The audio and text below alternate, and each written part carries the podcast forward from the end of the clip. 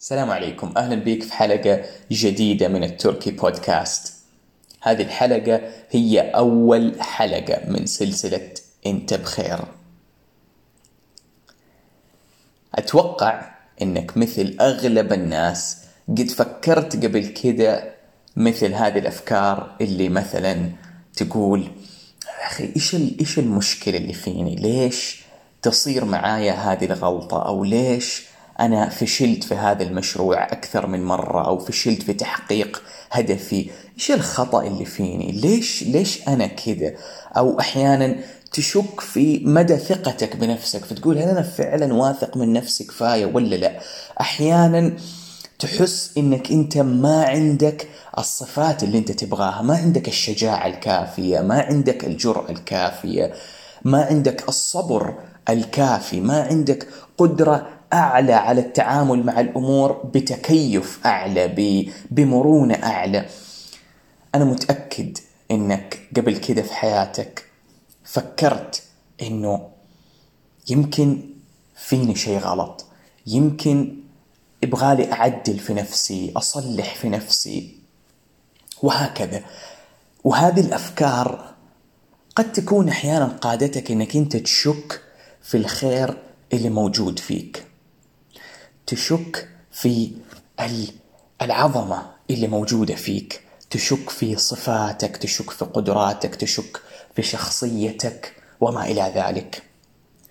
هدفي من هذه السلسلة هي أني أنا في كل حلقة أذكرك ببعض النقاط الخيرة اللي موجودة فيك بحسب نوع شخصيتك الحقيقية.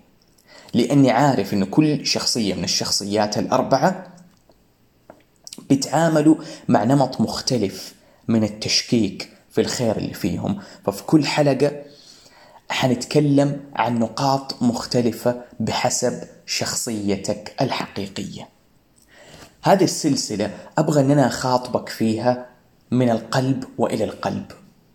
أبغى أني أنا أذكرك بهذه النقاط.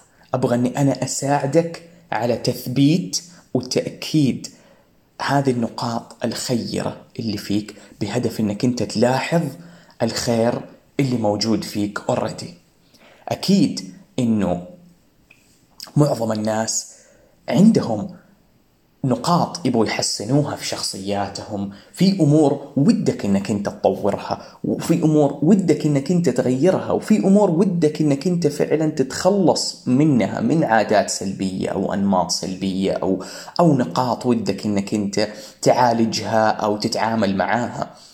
ولكن هذا لا يعني ابدا إنه ما فيك خير اوريدي وفي هذه السلسلة نبغى ننتبه لهذا الخير اللي موجود فينا اللي موجود في شخصياتنا الحقيقية.